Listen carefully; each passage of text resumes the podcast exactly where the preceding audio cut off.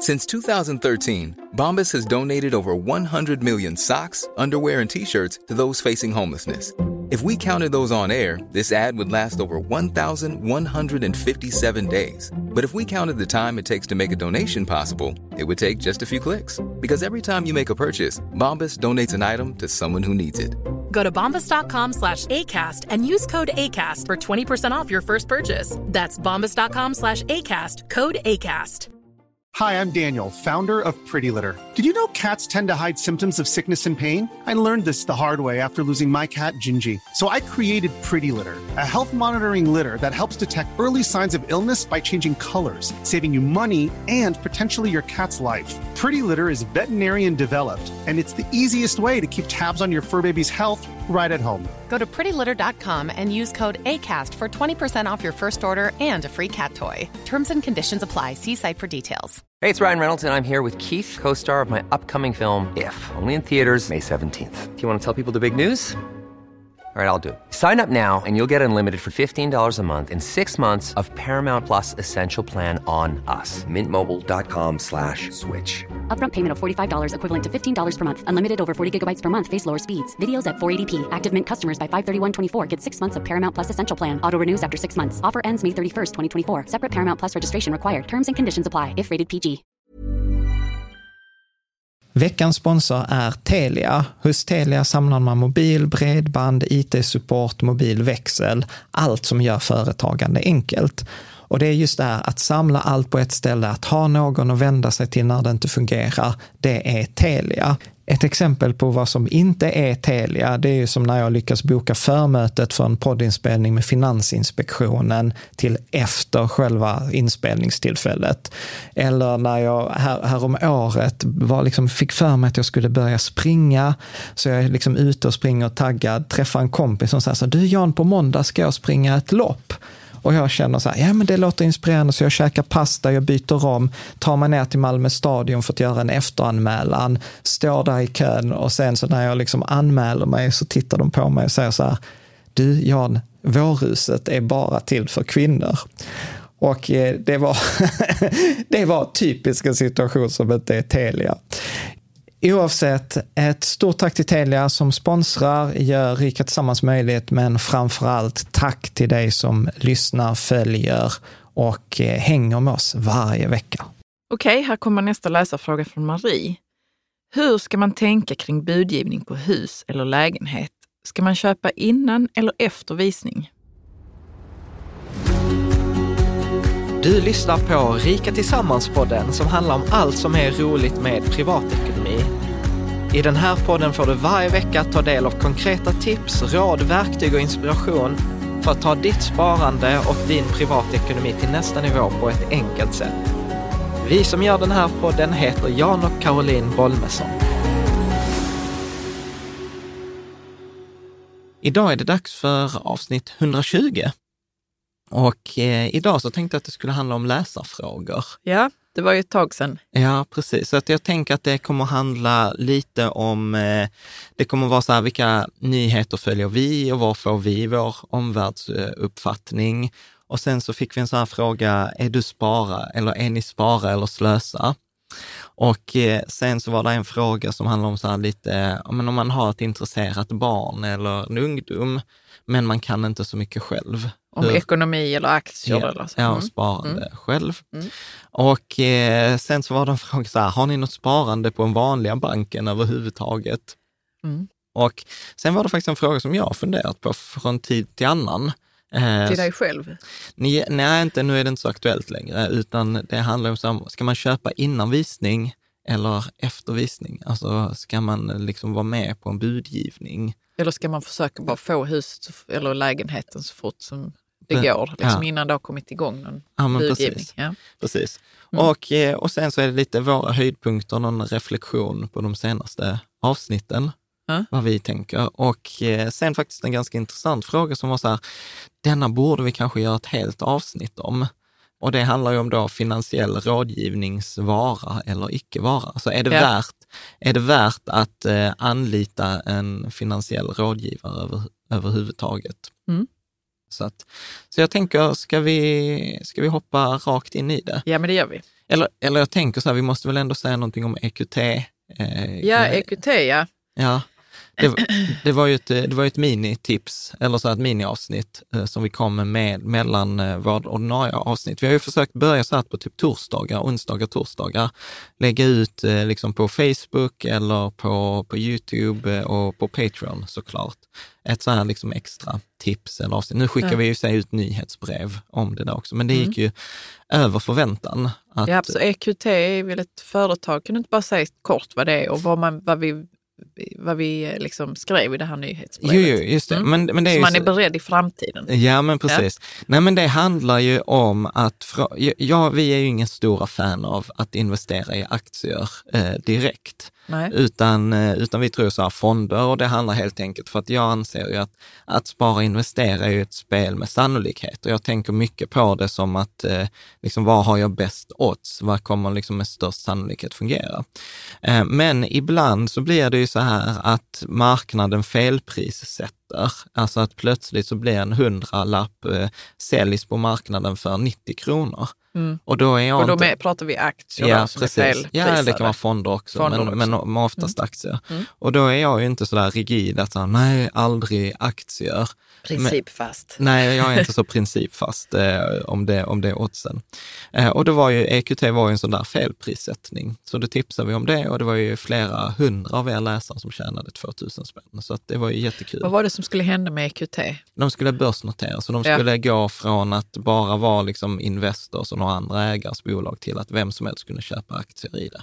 Ja. Så att, Och det är eh, väl en klassiker egentligen, att när eh, ett bolag ska börsnoteras så är, så är det ibland felpris. Ja, ja, men ofta är det, och det är felprisat med flit, för man tänker så här att de gamla ägarna tjänar pengar oavsett och så vill man locka intresse, så ger man lite rabatt. Och sen är det faktiskt en väldigt fin grej som jag tyckte att Investor och EQT gjorde, Ja. var att de prioriterade inte rika personer.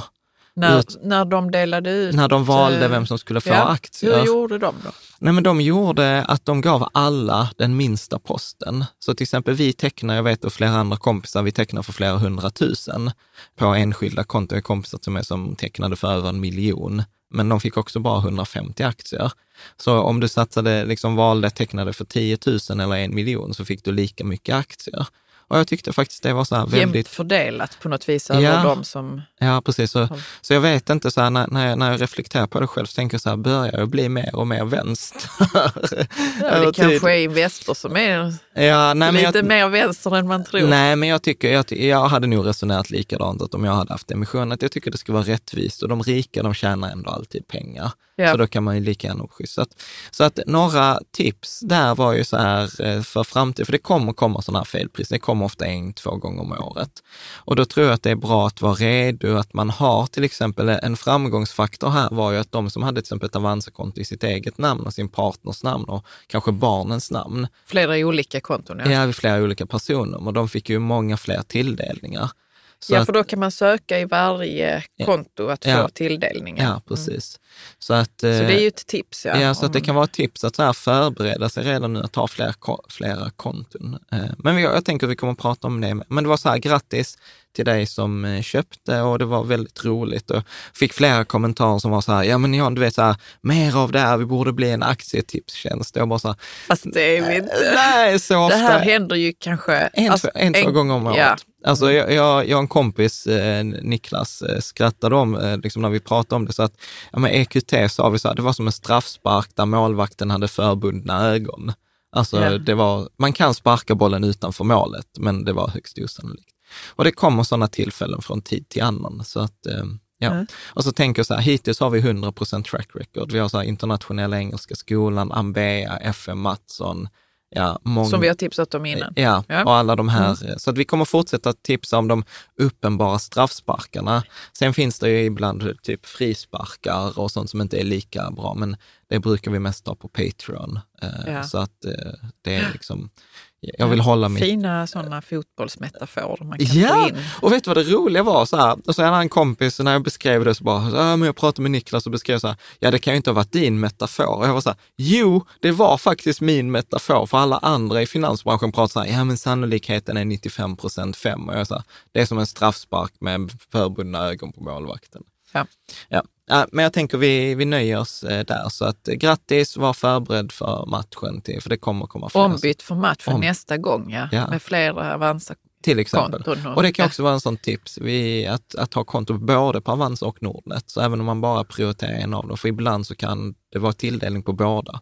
Så det kan också Ja, vara ett ja. sånt tips. Så att Mm. är det så att bara konto på Avanza eller Nordnet, så använd gärna vår sponsrade länk för att öppna konto på den andra banken. Det kostar inte dig någonting, men gör att vi kan hålla de här avsnitten eh, reklamfria, Mm. liksom, helt enkelt. Många av dem i alla fall. Så jag tänker, ska vi ta första... Nu tar eh, vi första läsarfrågan. Ja, och det var faktiskt fråga från både Tarik och Per-Ove som hade en liknande fråga. Ska du läsa dem? Hur följer ni nyheter? Ja. Ja. Tarik eh, skriver så här. Jan, du sa att du slutat följa nyheter. Kan du prata lite om hur du numera bemästrar FOMO, fear of missing out? Och då menar jag informationsflöde och sociala medier. Och Per-Ove skriver, jag vill få nyheter och är lite nyfiken på genom vilka medier som du eller ni får er omvärldsuppfattning. Mm. Mm. Men jag tänker ju så här, det var ju faktiskt inte jag som slutade följa nyheter, det var ju faktiskt du. Kommer ni ihåg? Ja, det stämmer. Jag, jag är alltid en sån trailblazer. Nej, det är du inte älskling. Men ibland, Ibland. ibland. Ja, ja, precis. Så kom inte att säga att du inte påverkas av det som jag gör. Ja, det är klart att jag Jag gör. påverkas av det som du gör. Så Ja. är det ju. Men det var ju så att vi hade ju Sydsvenskan. Vi prenumererade på Sydsvenskan. Detta är, var Det är länge sedan nu, Ja, det är ja. 15 år sedan Mm. kanske. Så, så berätta, vad var det du gjorde? Nej, men vi var väl lite så trötta på att det var mycket negativa nyheter. Alltså Generellt, ja. generellt ja. Man mådde inte bättre efter att man hade läst Nej, Sydsvenskan? Eller jag man mådde kände inte väl bättre? heller, jag, jag undrade så hur skulle det vara om jag inte fick allt det här flödet in i mitt liv av, av negativism. Liksom. Ja. Och därmed inte sagt att inte Sydsvenskan är bra, för det finns jättebra reportage. Det Ja. finns det absolut, jag Ja. läser den ibland. Eh, så vi, jag ringde till dem och ville avsluta prenumerationen och, och de undrade så varför det? Och så sa jag, nej men vi vill inte, vi vill inte ha negativa nyheter. Nej, nej, nej.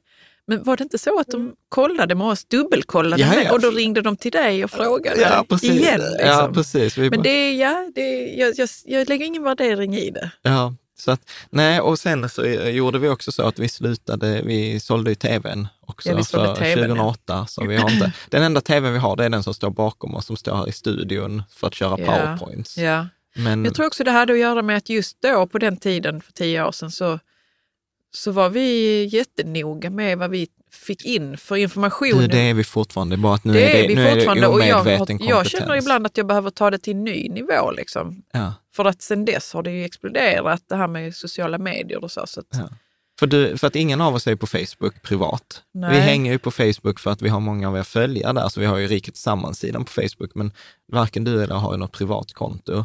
Jag har ju liksom inget Instagram eh, eller någon Mm. Nej. sån sociala medier heller, vilket är ganska speciellt, här, vara bloggare men inte använda sociala medier. ja. Men, men där var det faktiskt så här, man behöver kanske inte vara, dra sociala medier över en kam. För jag fick, jag tror det var Ramit Sethi eller någon som sa så här, att om du följer personer i sociala medier där du inte lär dig någonting nytt varje dag, då följer du fel personer. Och det, det har jag faktiskt alltid tagit med mig och det hänger väl lite ihop här. Att det handlar ju inte om att vi är anti eh, nyheter eller vi är anti tv eller liksom, utan jag tror att det faktiskt för oss handlar samma som med utgifter. Vi, vi kan ha ganska höga utgifter, men det är ganska medvetna utgifter. Eh, och Ja. jag tror att det är här också, att vi, det är medveten konsumtion. Vi, vi har, eh, just nu har vi Netflix, prenumererar vi på. När Game of Thrones gick så prenumererar jag på HBO också. Mm. Och sånt, så att det handlar, vi tittar ju på, på serier, eller jag, innan vi spelade in idag så satt du och kollade på Matrix. Så att det Ja, handlar... av av eh, utbildningsmässiga skäl. Ja, man kan, Nej, men man grejen kan är att alltid... vi kanske ska svara ordentligt på frågan. Var, har vi, var får vi våra nyheter Jo, ifrån då? Okej, Ja. så vi läser inte tidningen. Nej, och vi Kanske följer, online ibland. ja.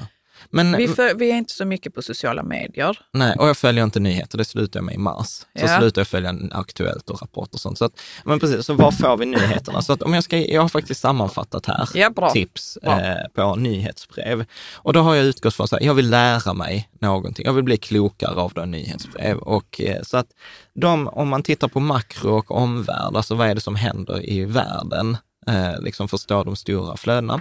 Då följer jag Malden Economics och då är det John Maldin och Jarrett Dillian. Och det är, alla de här nyhetsbreven är gratis, så att eh, detta tycker jag är schysst. Och när, när de här kommer, då är det så här, då, då ser jag fram emot dem, jag sparar dem, jag läser Du vet dem. att det är ett stort värde i dem och de är Ja. lite åt tidlösa hållet, eller? Du Vissa. sparar dem, säger Vissa- du? Mm. Nej, men jag sparar dem att jag läser dem. Ja. Alltså jag ser, jag ser fram emot att läsa dem. Så, nej, men nu kommer jag sitta på tåget. Ja, då har jag Mm. sparat de här tre, fyra nyhetsbreven för att läsa Mm. då.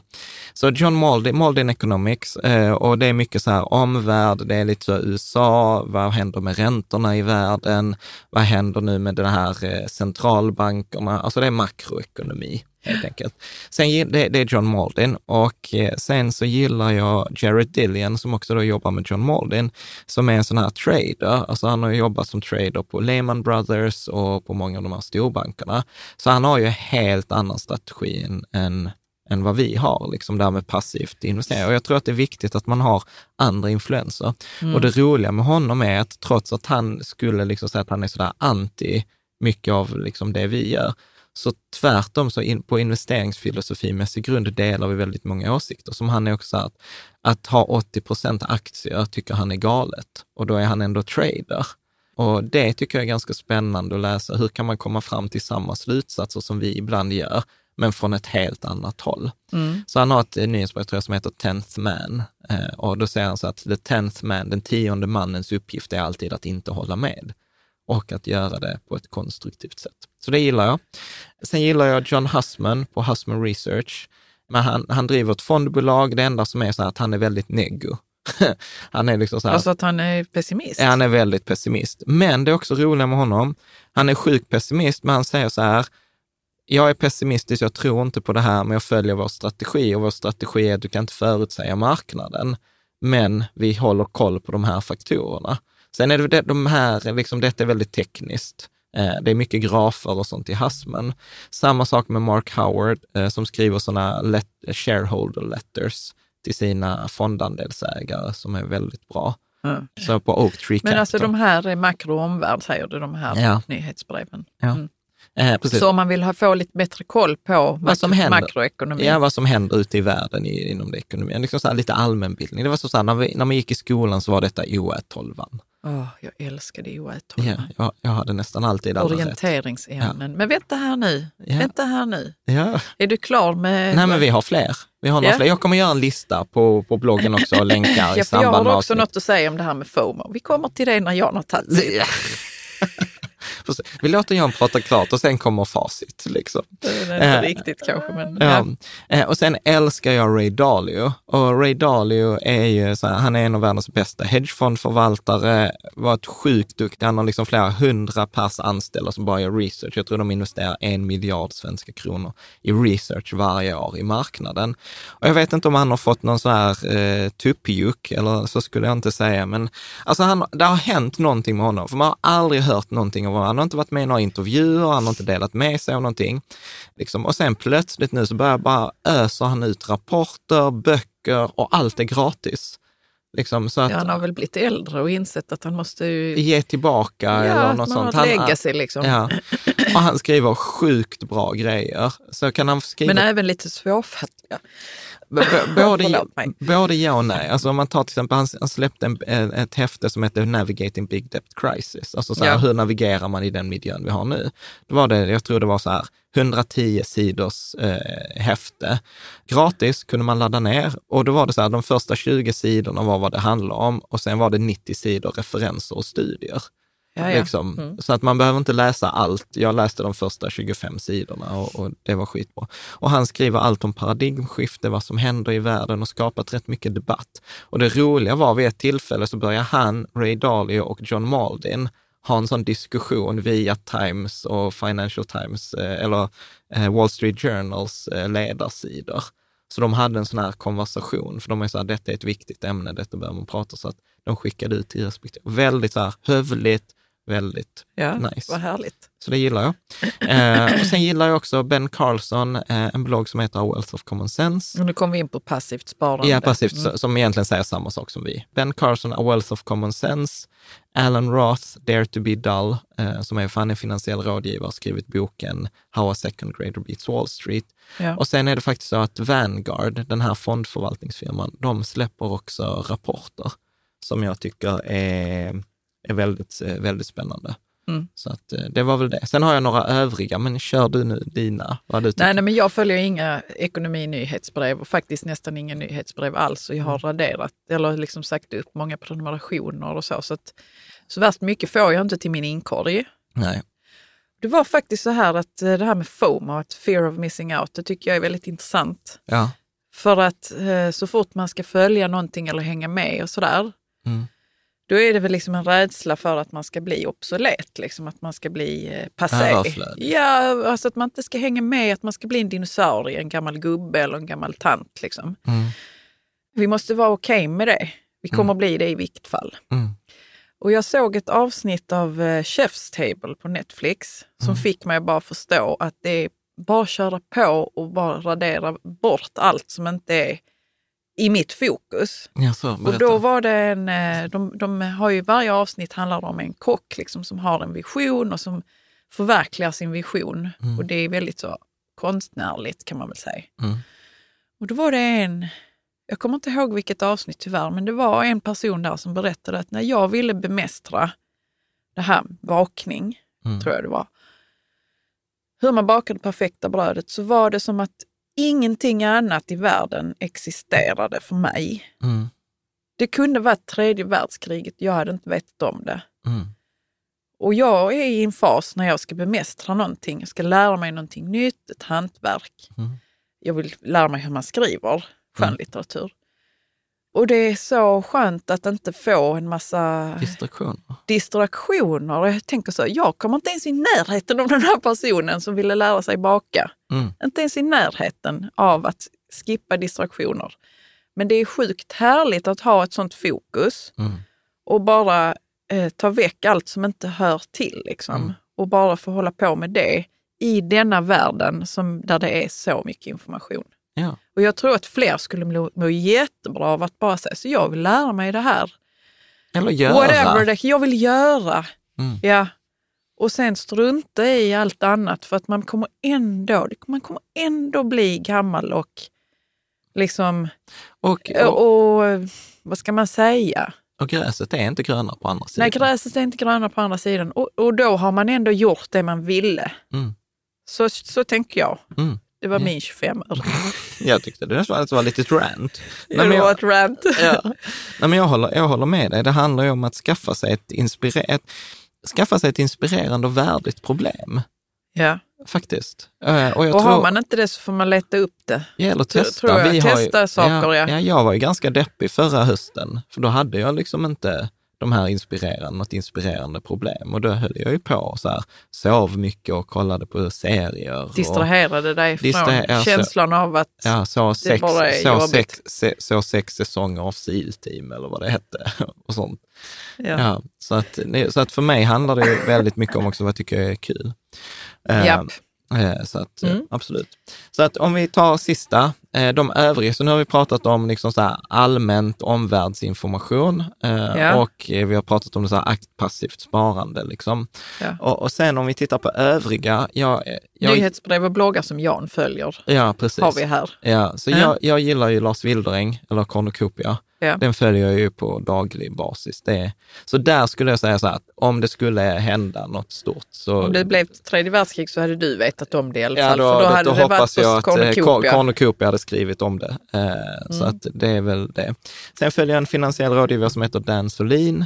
Jag gillar Ramit Sethi, som vi har pratat om. Jag gillar eh, Mike Maloney, även om han är lite out there. Liksom, han pratar ju bara guld. Att guld, guld, guld, guld. Guld är det enda man ska ha i. Och domedagen är nära. Ja, och ska man inte ha... Nej, han är inte så illa faktiskt. Nej, där nej, finns okej. värre. Där Peter Ja. Schiff och några andra till. Men, eh, men eh, och ska du inte ha guld så ska du ha silver. Men han har, det jag gillar med honom är att han, har väldigt, han är väldigt pedagogisk. Så han, Ja. har, han har så här, så här funkar pengar och så är det ett väldigt pedagogiskt, eh, sån, eh, han har sån sed, ja men miniserie som han har byggt. Så jag, ja, men jag gillar honom. Och sen min absoluta favoritblogg i eh, all time, eh, det är ju Tim Urban och Wait But Why. Ja. eh, som är, jag påstår det är världens bästa blogg. Eh, sen är det så Om här- man är liksom, vad ska man säga? Det är väldigt intellektuella inlägg, långa inlägg om saker, grundläggande saker som man kanske har som har svept förbi i ens huvud någon gång man har undrat och sen så har han gått på djupet. Ja, han pratar ju, det är, det, jag blev inspirerad från honom, för han, är så, han pratar ju färdigt om ett ämne. Ja, Som till exempel, och det är allt från vetenskap till så här Fermi-paradoxen. Så här, är vi ensamma i universum? Eh, Och varför är det en dålig nyhet att skicka ut, eh, ut i rymden? Alltså bara, titta, här är vi, vilket kanske inte är så himla smart, eh, till att Elon Musk eh, från Tesla liksom kontaktar honom och säger så här, jag vill bli intervjuad av dig. Och sen så tycker jag att han har ganska skön humor, för han skriver de här långa artiklarna, men sen tecknar han streckgubbar. ja och de streckgubbarna har ju blivit en sån grej lite på internet nu. De finns på andra sajter också nu, som här Ja. streckgubbarna när man ska illustrera någonting. Ja, och jag tycker de är helt fantastiska. Och då, då, då, då, då har han ritat den här interaktionen när han pratar med Elon Musks assistent. Där då Elon Musks assistent säger så här, ja men Elon eh, kan ställa upp, vill bli intervjuad av dig, när kan du så att vi kan boka in det? Och han är bara så här, eh, tappar hakan, tappar telefonen och bara, eh, jag kan mellan nu och för alltid. och jag gillar det. Ja. Och nu, och nu har han en grym serie, upplever jag. Förmodligen de flesta kommer inte gilla den, men jag älskar den. Där han pratar om så här, varför ser samhället ut som det gör idag? Varför agerar vi människor så som det gör? Varför är Trump president? Varför ser, varför ser vi den här eh, liksom, eh, konflikten mellan människor som har pengar och inte har pengar? Varför, ser, varför är klimatkrisen, pågår den just nu? Varför Ja. agerar vi inte på klimatkrisen?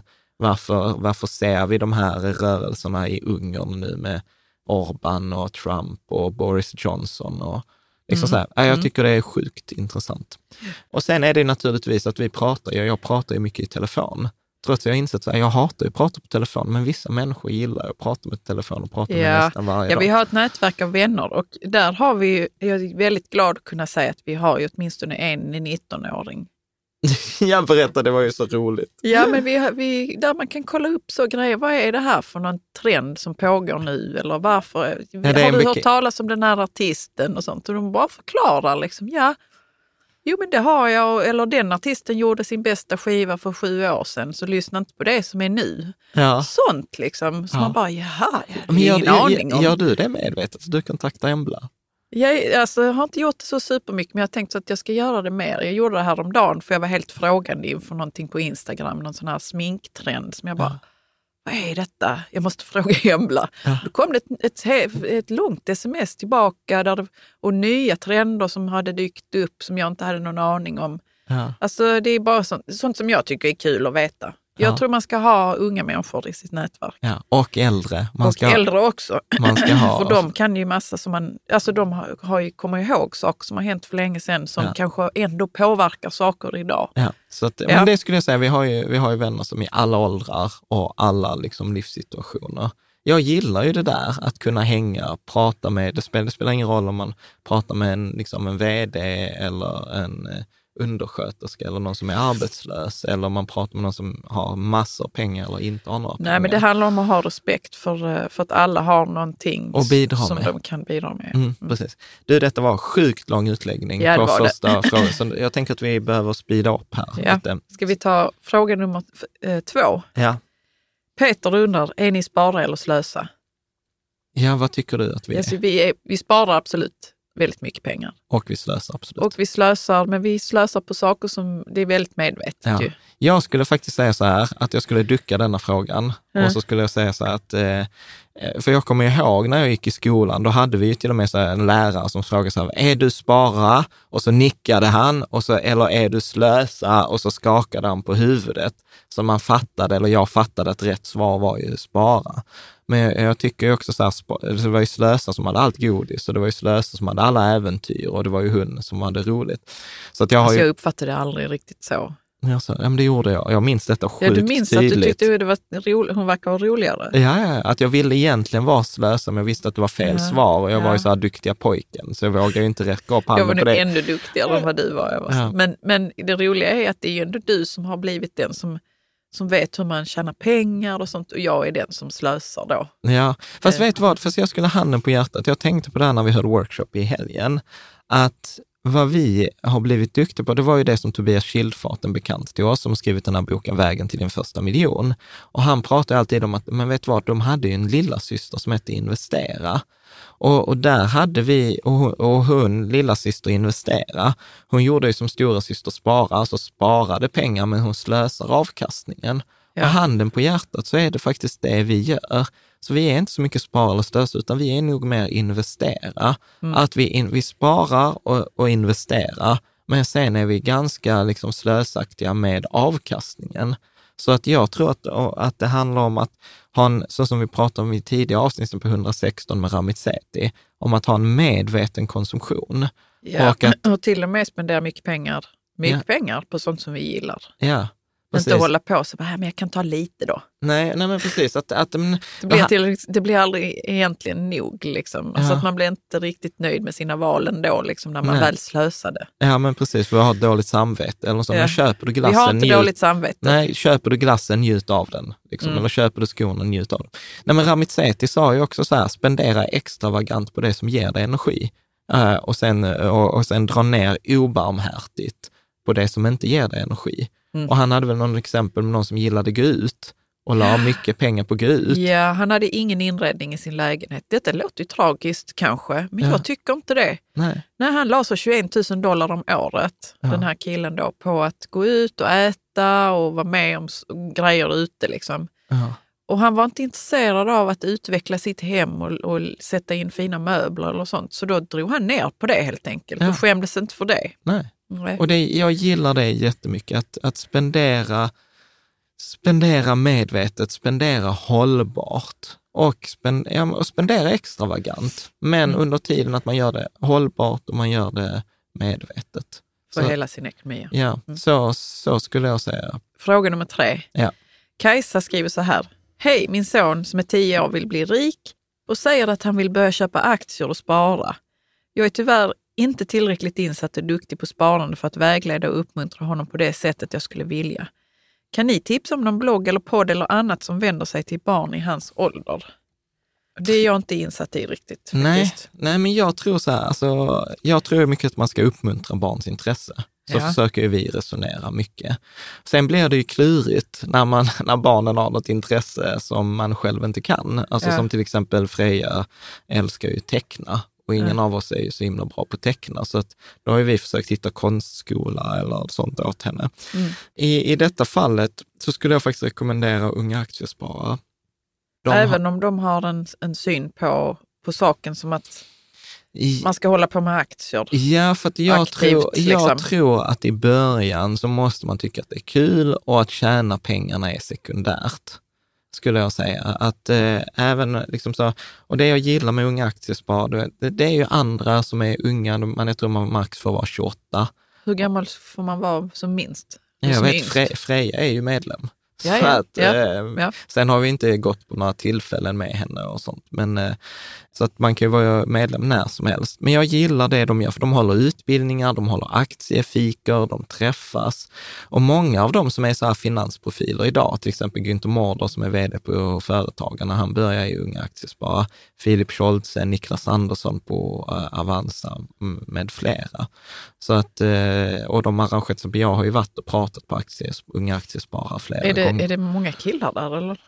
Eh, Flest killar eller? Nej, jag skulle faktiskt säga att det är hälften. 50-50? Ja, nu har jag ingen aning, utan jag kan bara säga på de föreläsningarna och sånt som jag har varit. Så att förvånansvärt mycket eh, tjejer, vilket jag tycker är Vad är jättekul. då förvånansvärt? Nej, men för att fördomen är ju att det är ju mest killar. Men det är det inte. Ja, nej, jag bara tänkte på de aktieprofilerna som du, eller de profilerna, ekonomiprofilerna som du räknade upp var bara killar. Ja, så. Men det är, det är förmodligen så att Ja, många tjejer där. Ja, och det men- kommer ja, men, ekonomiprofiler som även är tjejer i framtiden. jo, som men har det, varit med i det Unga finns det absolut. Det är bara det att jag har så dålig koll eftersom det inte, är- jag är inte så intresserad av aktier. så är det ju de jag har träffat. Ja. Så att det är mest, Ja. eh, mest därför. Så, så det skulle jag rekommendera. Sen skulle jag nog re- rekommendera två böcker. Jag ska rekommendera Den rikaste mannen i Babylon av George Claesson. Den är skriven 1926, men den är fortfarande aktuell. Den är lite som en saga väl? Ja, jag tror vi Ja. pratar om den i avsnitt 43 Mm. eh, och den är, den är riktigt, riktigt bra. Många av de tips som vi och massa andra pratar om stod ju i den boken för första gången. Ja. Så det tycker jag är nice. Sen gillar jag Rich Dad Poor Dad. Den kan vi till och med läsa tillsammans eh, med, eh, med barnen.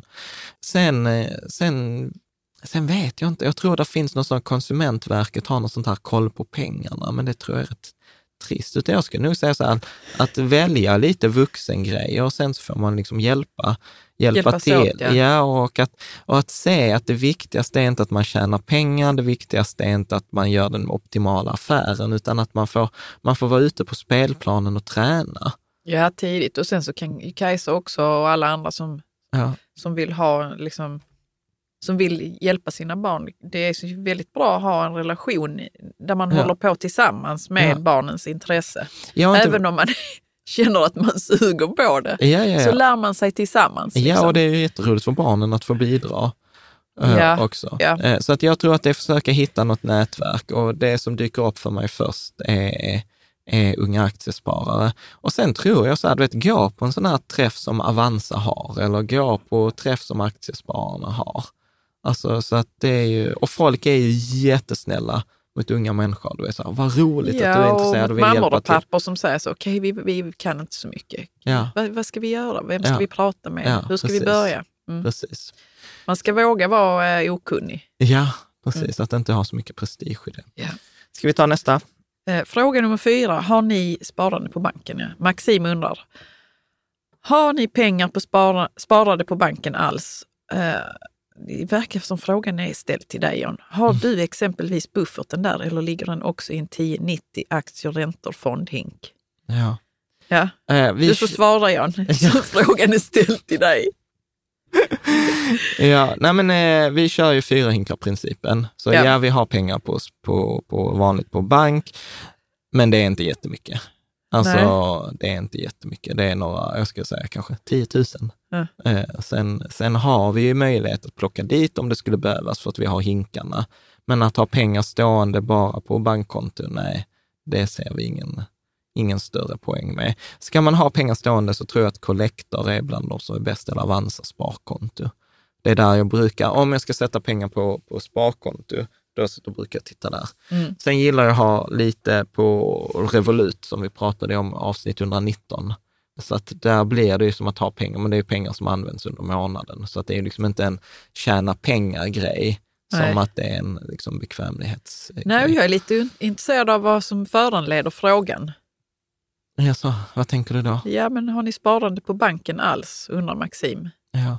Nej men alltså så här, generellt sett så Eh, brukar jag ju alltid Varför säga, ska vi ha det? Vi, vi ska inte köpa något, någon lägenhet eller hus, så vi behöver inte ha pengarna redo liksom, för Nej. handpenning eller något sånt. nej och sen har vi ett avsnitt som jag tror 63 eller 64 eller något sånt som handlar om buffert.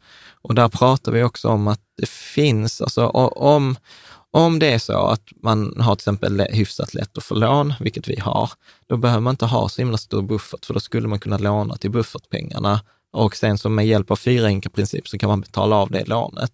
Och då kan man ha de pengarna liksom investerade eh, på det sättet. Så att, nej, men så, så skulle jag säga. Så generellt sett bankkonto, många pratar ju om att bankkontot är tryggt och det är säkert och det är insättningsgaranti. Och det stämmer väl till viss grad att det är insättningsgaranti och sånt, men å andra sidan så är detta faktiskt en övning, eh, ja, men det, detta kan jag faktiskt tipsa om nu, så här inspirerad. Att eh, fundera på, så låt oss leka med tanken att du fick en hundralapp när du eh, föddes, alltså i doppresent. Hur mycket är den hundralappen värd idag? Alltså vad, hur mycket av sitt värde har den förlorat fram till idag på grund av på hur inflation? lång tid det har gått sen. Ja, men precis. dess. För dig har det inte gått en dag över 22. Liksom. Ja. Alltså jag har inga problem med min ålder, Jan. Du Okej. kan dra den från någon annan. Okej, ja, Ja. här försöker man skoja till det bara så tack. Och vara vänlig säkert. Ja. Men jag, är, jag har problem. Okej, vi hoppar tillbaka Ja. till övningen. Detta var inte meningen. Så då, då kan man gissa. Först. Och så här, men den är värd 60 kronor eller den är värd 72 kronor. Vad det var kvar. Sen kan man göra så att man kan pausa detta avsnittet och så kan man öppna en ny flik i sin webbläsare eller så och så googla ekonomifakta, räkna inflation. Ja. Ekonomifakta, räkna inflation. Och då får man ett formulär och där kan man fylla i 100 kronor i belopp och sen fyller man i till detta är lite ologiskt, så man fyller i, i år så ska man välja två årtal och då tar man till 2018 eller 19, eller förlåt, ja, 20, beroende på vad man, det högsta alternativet. Just nu 2019 går det bara att välja 2018 för det är det vi vet vad inflationen blev för 2018. Så i till året så väljer man eh, eh då 2018 och ifrån så väljer man sitt födelseår. Så till exempel till 2018 från 1981 när jag är född. Ja. Och så tittar man vad det kommer för ny siffra. Och jag tror att de flesta av oss kommer få en överraskning. Eh, och hur mycket det är kvar av hundralappen. Ja, och att det är, väl en eh, spoiler att det är mycket mindre än vad man tror. Så att det där bankkontot, att ha pengar på bankkontot över tid, är en garanterad förlust. Jag vet ju att jag gjorde mig ovän och skapade liksom lite så frustration på nätet när jag skrev för många år sedan en artikel som hette så här att spara till barn på ett bankkonto är ekonomisk barnmisshandel. Eh, ja, för att, det var sånt clickbait. Ja, det var lite clickbait och folk blev lite upprörda. Eh, så. Men det var min poäng för att för en genomsnittlig 18-åring, ger man en, ger man en bebis en hundralapp i doppresent så är det i, i genomsnitt värt 70 kronor när de fyller 18. Mm. Så har man garanterat förlorat 30 procent. Och sen säger folk så här att ja, investera i indexfonder är spekulation eller chansning. Där jag är så här, ja, med över 90 procents sannolikhet har du tjänat mer pengar. På den det, tiden? På samma tid, på ja. Samma tid. Ja. ja. Så att nej, inte ha pengar på bankkontot. Ja. ja. Då går vi vidare till fråga nummer fem. Anna ja. undrar så här. Eh, till dig då förmodligen.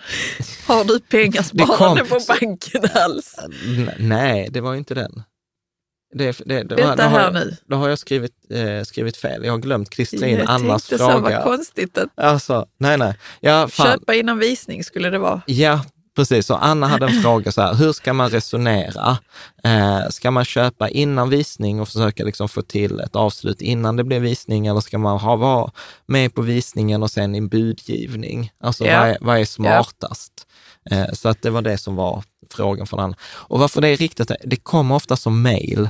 Så ja, att jag bara skojar. Så att ni kan börja skicka läsarfrågor till Caroline istället. Bara Gör det, inte det. Det är bara det att Caroline kollar aldrig sin mejl. Liksom. Bra. Låt oss gå vidare i den här budgivning. Ska man vara med på budgivning eller inte? Ja, ja. och då är det faktiskt så att Booli, Ja. Eh, Booli.se gjorde en undersökning eh, kring det här. Och eh, då var de, och jag håller helt med dem, då säger de så här, budgivningens funktion är att leda fram till ett marknadspris. Och många, inklusive jag själv, eh, tror ju så här att om man köper innan visning så slipper man den här upptrissningen eller liksom den här ökningen ja. av eh, av eh, priset. priset ja. Men då säger också då att nej, men budgivningens uppgift är ju att ta fram ett marknadspris. Det är ju vad marknaden tycker att det är värt och det kan vara mycket, det kan vara lite. Så vad de gjorde var att de gjorde en, en studie, de jämförde värderingen, alltså utgångspriset på huset eller på lägenheter, tittade på datumet för första visning, där datumet var satt och sen så tittade de på slutpriset. Och då kunde de ju liksom se, så här, plockades den bort innan visning eller såldes den liksom efter visning och vad, hur blev differensen? Och då kollar de på ett 12 månader mellan 1 juni 2018 och 1 juni 2019. Och eh, det var då ungefär 25 eh, 000 lägenheter de tittade på. De tittade ja. på villor också. Och eh, du kan ju läsa slutsatsen som de ja. skriver.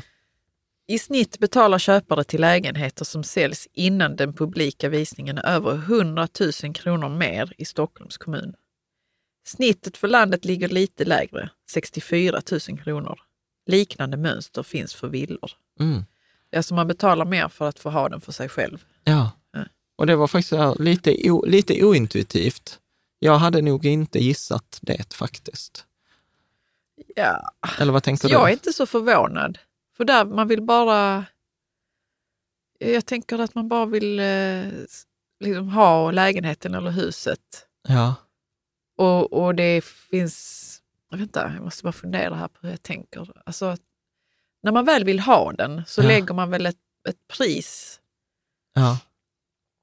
som är liksom väldigt godtagbart så Ja. att man kan få den på en gång. Ja, absolut. Man lägger ju inte ett skambud eller någonting som, som Nej, är under liksom, Nej, för lägger- att man känner att man vill tjäna på det. Utan ja. jag tror snarare det handlar om att nu så vill vi ha det här huset eller den här lägenheten. Ja. Låt oss bara slamra på. Liksom. Ja. ja, men skambud innan visning funkar ju inte, för det finns ju inget incitament Nej. för säljaren att, att, att ta det. Nej, men, eh, men för detta visar ju också att efter en budgivning så kan ju priset sjunka. Liksom. Men för det är många som, för det vet det var ju många mäklare som när vi köpte vårt hus så var det som, detta är förhandsvisning eller detta är egen pri, privatvisning innan, innan det, den stora visningen. Nej, så att eh, i alla fall så tittar man på de senaste 12 månaderna, det är ju ingen garanti att det kommer vara så i framtiden, men att det är bättre att faktiskt invänta budgivningen än att köpa innan. Ja, jag bara tror att det är två olika mekanismer som är på gång där ja, i det får- här. Liksom. Ja, jag tror vi får ta hit, det finns, jag hörde att det finns någon som beslutsforskare som kan, så vi får bjuda in och så får vi prata om det, för detta är rent psykologiskt, eh, tror jag. Ja, jag tror också det. Ska vi ta sista två frågorna? Ja. Eh, Peter undrar, om ni skulle reflektera över de senaste avsnitten, vilka är era höjdpunkter? Ja. Så vad skulle du säga? Jag har några, Ja, men jag, jag tycker det är roligt i alla avsnitten på något vis, men, eh, men jag gillade faktiskt eh, när vi pratade om filmen Push. ja, berätta, med Fredrik Gerten. Ja. Berätta, Det var kul att ha honom här och eh, det var roligt att titta på filmen innan och liksom sen kunna diskutera det. Alltså jag älskar ju sånt. Mm. Det är inte ofta det händer. Jag försöker ibland initiera diskussioner när vi har sett någonting. Vad tror du egentligen hände där? Mm. Och du är så, ja, jag vet inte. så därför är det nog så att jag, jag gillade. Jag gillade det. Ja. Va- Eh, vad, vad tänker Va- du då? Nej, men för mig var ju en... Eh, jag gillar ju det här avsnittet eh, som vi byggde på den här studien, att eh, om, du, om inte pengar gör dig lycklig så spenderar du dem nog fel. Ja, det är minnesvärt det Ja, avsnittet. för att ja. jag har gått och funderat på det mycket. Och sen bara här för någon dag sedan så sa jag ju till dig, när vi, vi har ju pratat om att åka skidresa nästa år, så pratar vi om så här Italien och vi pratar så här en vecka och liftkort och resa och skidhyra och boende. Så var det så här, ja men det är typ 50 000. Så här, sjukt mycket pengar. Ja. Och sen så den här studien var ju så här, okej, eh, köp hellre upplevelser än materiella saker. Så det var det så här, check. Men sen var det så här, köp hellre många små nöjen istället för ett fåtal stora. ja. ja. Och då bara slog det mig så här, tänk, ska vi inte bara skita i den där skidresan? Och så tar vi de 50 000 och sen bara smetar vi ut dem över 50 veckor, som en tusenlapp i veckan. Och sen när vi har vårt söndagsmöte, eh, Som vi har efter vår söndagsmiddag. Ja, eller under vår Ja, söndagsmiddag. under vår söndagsmiddag. Ja, vi har två små barn, så att ska man ha söndagsmöte så är det under tiden de äter. Liksom. Ja. Och, och så, så bestämmer vi så här, nej men då har vi en budget på liksom så här roliga grejer.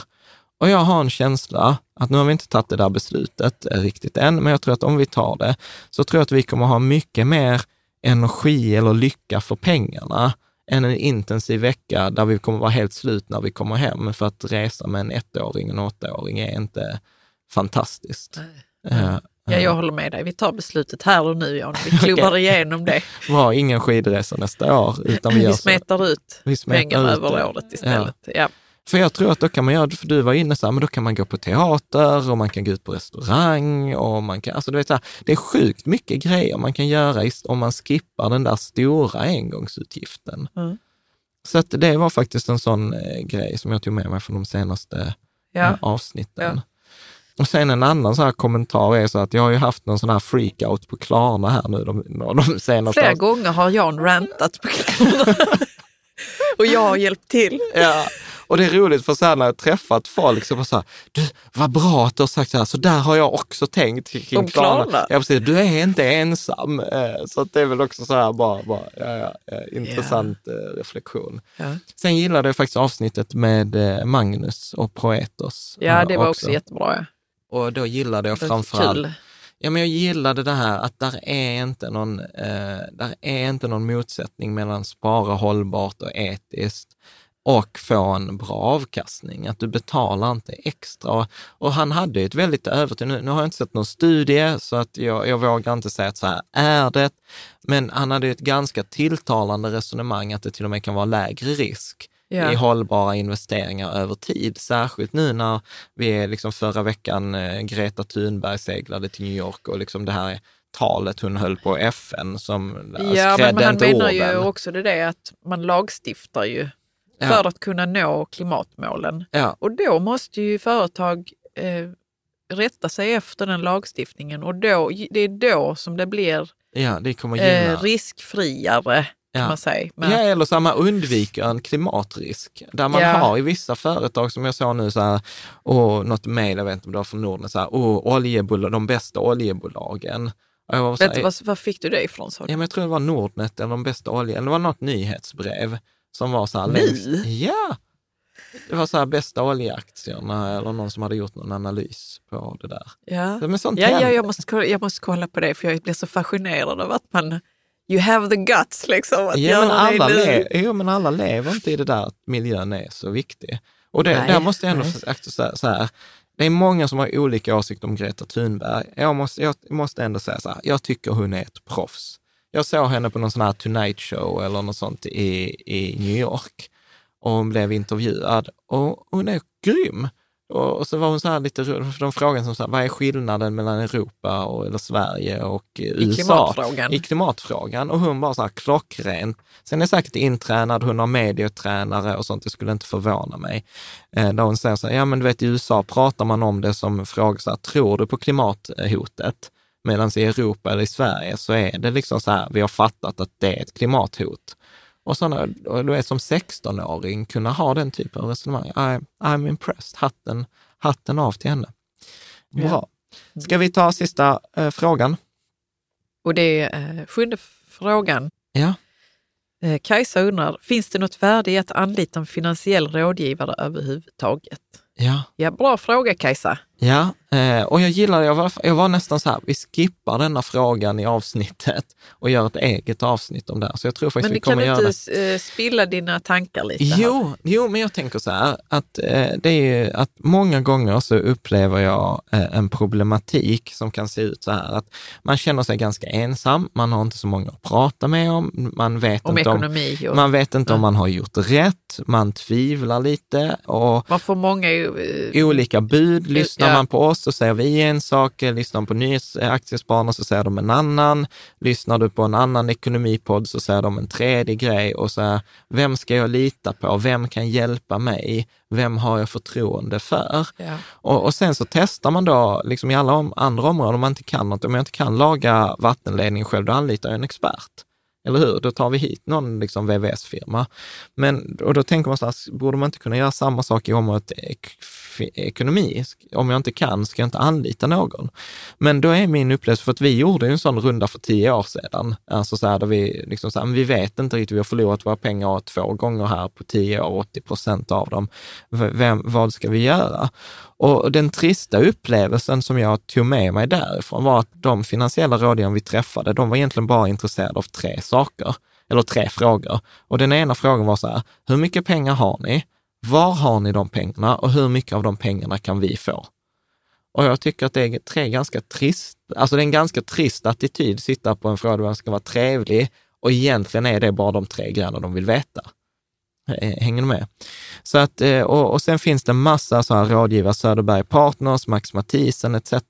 Och problemet är att de har ju liksom, påstås ha kissat lite i sängen. Att eh, man har gjort det väldigt svårt för sig och det är, vi har inget förtroende. Jag tror det var så här, banker och finansiella rådgivare är bland de som har lägst förtroende i alla undersökningar. Och, och sen gör de fula grejer. Till exempel förra veckan så träffade jag ett par, eh, ja men ett, ett par eh, liksom läsare ska jag väl säga, eller så Ja. på rekommendation och så Ja. tittar vi på deras portföljer. Det var så här kompisars kompisar. Och du vet, och då var det till exempel så här Söderberg Partners, sjukt dåliga fonder, dyra fonder och sen det värsta av allt som stör mig, det var ju så här att det stod så här, men du har investerat 100 000, de har gått upp, titta du har 40 procents vinst. Eh, liksom. Och så var det så här, ja men grattis typ. Men sen stod det inte att om du hade placerat de 100 000 i en indexfond eller på Lysa, då hade du haft 200 000. Med, så alternativkostnaden var inte där. Så att nej, jag brukar säga så här, nej, de flesta finansiella rådgivare är inget att ha. Men till varje regel finns det undantag och då brukar jag säga att det finns typ tre finansiella, oberoende finansiella rådgivare i, i Sverige och går man till någon av de här oberoende rådgivarna. Då, Och det betyder att de inte tjänar pengar på vad du väljer för fonder eller vad? Exakt, Ja. exakt, för att det där är ju det stora problemet i finansbranschen idag. Att om du går till en rådgivare som tjänar olika beroende på vilket val du gör, då är det ju katastrof. För då kommer du aldrig få liksom, det bästa rådet, utan du kommer få ett, liksom, och det kan vara omedvetet, att du får ett råd som är bra för dem. Eh, så att jag gillar ju så här eh, finansiella rådgivare som tar betalt en fast summa eller per timme eller liksom som, där, där liksom det inte nödvändigtvis är en, en koppling till eh, liksom vad jag investerar i. Ja. Och, och då har faktiskt eh, Vanguard eh, gjort en studie, nu, nu är de lite eh, part i målet såklart, men jag tycker ändå att studien är tillräckligt bra för att referera till. Och då säger de så här, en riktigt bra rådgivare, värdet med rå- de rådgivarna, det är att du ska kunna nå den behövda avkastningen till en rimlig risk. För att de flesta har för lite risk eller för mycket risk. Och många gånger så kanske du inte ens behöver ta den risken för att nå det målet du vill ha. Och, och har man inte jobbat med en finansiell rådgivare, har man inte varit på vår workshop eller sånt, då är ofta det målet man har så hög avkastning som möjligt. Men att ha en så hög avkastning som möjligt är ett sjukt dåligt mål. För att det handlar ju om att man ska använda pengarna till något till slut. Ehm, och då säger de så här, ja den går inte att mäta, men där är ett värde i att kunna nå den behövda, till exempel sova lugnt om natten. Ja. Där är ett värde i det. Sen säger de, det är ett värde med att få hjälp med ombalansering. Eh, Det som vi pratar om en gång om året. Och det är värde, när de har undersökt, så är det mellan 0 och 0,43 procents värde, alltså i, i årligt eh, avgift. Så att om man tittar på kostnadseffektiv implementering, det vill säga att hitta billiga fonder. Om jag tittar på dem jag träffade förra veckan, alla de hade sjukt dyra fonder. Så bara genom att välja en billigare fond i samma eh, grej, det är samma mjölk, liksom. Ja. bara välja en annan, ett annat märke som är lika bra. Eh, det kan man spara på mellan eh, då 0,6 till 0,9 procent. Ja. Så redan där är vi uppe över 1 procents värde. Tittar vi på beteendecoachning, eh, att man säger att finansiella rådgivaren ska hindra dig från att göra freaka ut. Ja. Så är det det- vänder på marknaden och så, Ja. så ska du, ska du känna dig trygg. Ja, för det problemet såg vi förra hösten, 2018, när börsen föll. Och då var det många som hade den bästa investeringen, till exempel Lysa. Lysa är bland det bästa du kan ha, men det är ju inget som hindrar dig från att få panik och ta ut pengarna från Lysa.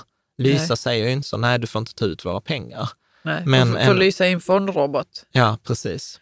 Men du pratar om att man ska bli hållen i handen liksom, Ja. i, när det blåser. Ja, precis. Så att man håller sig till sin strategi och Ja, och till och med vi får panik och freakar ut.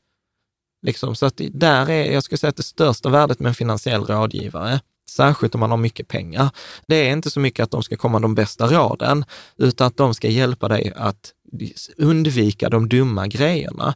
För jag börjar mer och mer luta åt att det är inte marknaden som är vår, våra pengars största fiende, att det kraschar eller Trump eller så. Den största fienden till våra pengar, det är vi själva. Så kan vi undvika de här beteendemässiga misstagen som i genomsnitt kostar mellan 1,5 och 2 procent, så är det sjukt mycket värde. Tittar man på skatteoptimering, att välja ISK, välja KF istället för aktiefonder på liksom lite så här, hur ska man ha pengarna i bolag ja. etc. Ja, mellan 0 0,23 eh, kan det ge. Uttags och konsumtionsstrategi, att man väljer så här, hur tar du ut pengarna från ditt sparande? Nu pratar vi mycket om att man ska bygga upp sitt sparande, men där kommer en fas då man ska ta ut eh, pengarna. Och sen tror jag också att eh, när man pratar till exempel i studier kring ledarskap, så brukar man säga så här att bara som ledare introducera uppföljning höjer effektiviteten eller höjer resultaten jättemycket. Att det är egentligen mycket viktigare att följa upp som chef än att inspirera Ja. till exempel. Och jag tror att det finns ett samma värde med den här kontinuerliga uppföljningen. Då pratar vi Ja. inte uppföljning på veckobasis, utan vi pratar kanske en gång i kvartalet eller en gång i halvåret. Att där är någon som håller koll åt dig, som påminner, nu är det dags att kolla upp, nu kollar vi upp hur det gick med Ja. det där. Så att jag skulle säga så här att det finns absolut eh, ett värde med finansiella rådgivare. Sen är det svårt att säga. Har man aldrig haft en finansiell rådgivare, man har fått fonder från sina föräldrar, aldrig gjort någonting, ja då är värdet massivt. Är det så att du har följt alla våra hundra avsnitt och gjort allt det vi säger, ja då är värdet lägre. Men att, att det skulle vara ett värde med en oberoende finansiell rådgivare, det, det tvekar jag inte särskilt eh, mycket kring. Så att jag kommer också eh, lägga tips att om man vill ha liksom så, så kan man mejla oss så kan vi sätta dig i kontakt med med den, de, som, de två vi tycker är bra. Så jag tycker, men jag ska gå igenom detta för jag, jag, blir, jag blir inspirerad av att göra Kring ett den här här. frågan från Kajsa. Ja, Ja. precis. Och faktiskt att göra att vi själva gör det här avsnittet utan att bjuda in en finansiell rådgivare, liksom, utan att vi, vi tittar på, så, så vad finns det för studier, mer än den här Vanguard-studien på bidraget som en finansiell rådgivare kan bidra eh, med. Mm. Bra, så att jag, skulle, jag skulle säga så här, mellan en, en, mellan en och tre procent. Av ens, av ens sparkapital. Ja, det är Eller- värdet, alltså värdet, vad tjänar du på att använda en, en finansiell rådgivare? Och säg då att Jo, man men vad, betalar vad men, vad är, av, du säger 1 till 3 procent av, av det totala värdet.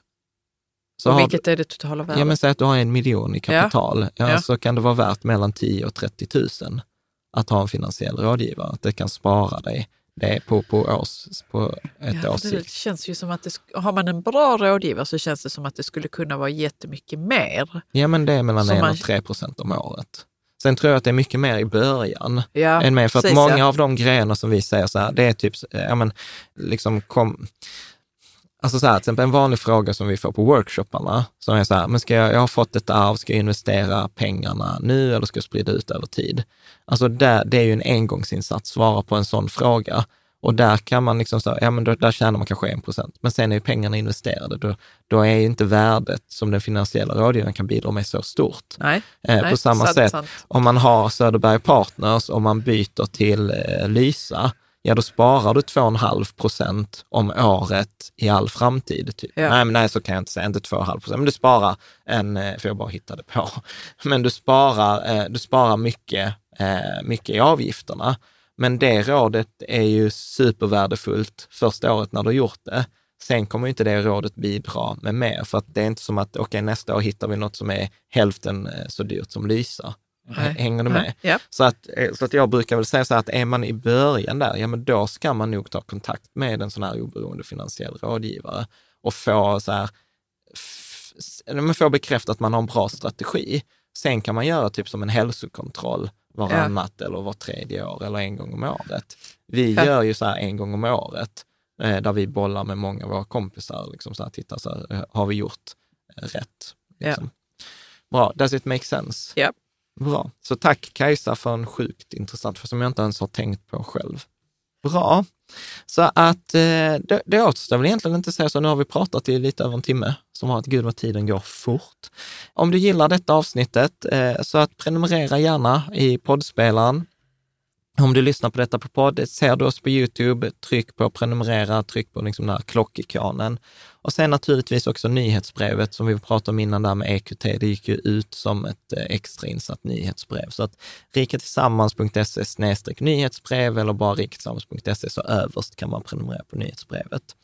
Och sen, sen brukar vi också hänga i faktiskt i sociala medier på Facebook, men mest som sida då. Så där brukar vi också lägga ut lite eh, från tid till annan. Och annars så tycker jag det som är roligast faktiskt på sistone, är- det är ju att Rika Tillsammans-communityn på Patreon börjar ju komma igång. Ja. Och eh, det är ju helt enkelt för dig som är lite mer intresserad, tycker detta är roligt, vill stödja oss, vill träffa likasinnade, så försöker vi arrangera lite så här digitala fika tillsammans tillfällen. Vi har haft Erik Strand inne, hade en kväll där vi pratade om eh, guld och då var det liksom att vissa bara lyssnade med och var så här, gud vad bra, jag lärde mig sjukt mycket och andra Mm. var så här, men jag har 50 frågor till Erik och eh, Erik var så här, "Oh, ja detta var jättekul, men jag hade ingen aning vilka frågor som skulle komma. Nej. Och vi har lite fler sådana eh, inplanerade. Eh, Magnus Alfredsson kommer vara med från Proetos på en sån kväll. Vi kommer prata om eh, Ja, Hållbart jättekul ju. sparande. Ja, det kommer bli toppen. Ja, och då är, det, då är det digitalt, så man kan bo precis var som helst i Sverige. Man ansluter via appen. Men hur kommer man till den här Patreon-sidan Ja, nu då? då är det patreon.com rika tillsammans. Ja, och vi, jag brukar faktiskt, jag måste faktiskt också säga så här, jag brukar ge lite tips där som jag inte ger på bloggen eller något sånt, så att det ska vara lite mervärde. För jag har så svårt när folk ibland så här, ja men ni gör jättebra, ni kan swisha.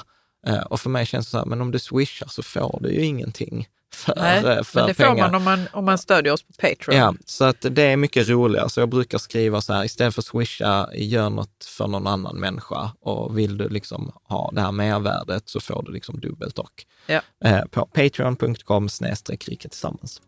Och med också med tanke på detta läsarfrågeavsnittet, liksom ett stort tack för alla Ja, de här tack frågorna. Fortsätt mejla in, kommentera, ställ frågor. För när vi har fått ihop ett antal frågor, ja då gör vi ett sånt här avsnitt igen. Ni kan mejla Caroline. Denna gången så kan, eh, så kan vi frågorna vara riktade till dig. Just, ja.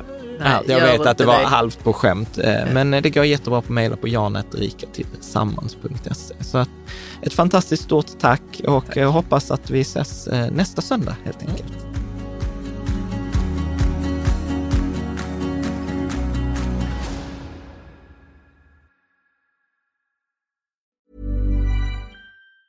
Hi, I'm Daniel, founder of Pretty Litter. Did you know cats tend to hide symptoms of sickness and pain? I learned this the hard way after losing my cat, Gingy. So I created Pretty Litter, a health monitoring litter that helps detect early signs of illness by changing colors, saving you money and potentially your cat's life. Pretty Litter is veterinarian developed, and it's the easiest way to keep tabs on your fur baby's health right at home. Go to prettylitter.com and use code ACAST for 20% off your first order and a free cat toy. Terms and conditions apply. See site for details. Ever catch yourself eating the same flavorless dinner three days in a row? Dreaming of something better? Well, HelloFresh is your guilt-free dream come true, baby. It's me, Kiki Palmer. Let's wake up those taste buds with hot, juicy pecan-crusted chicken or garlic butter shrimp scampi. Mm. Hello Fresh. Stop dreaming of all the delicious possibilities and dig in at HelloFresh.com. Let's get this dinner party started.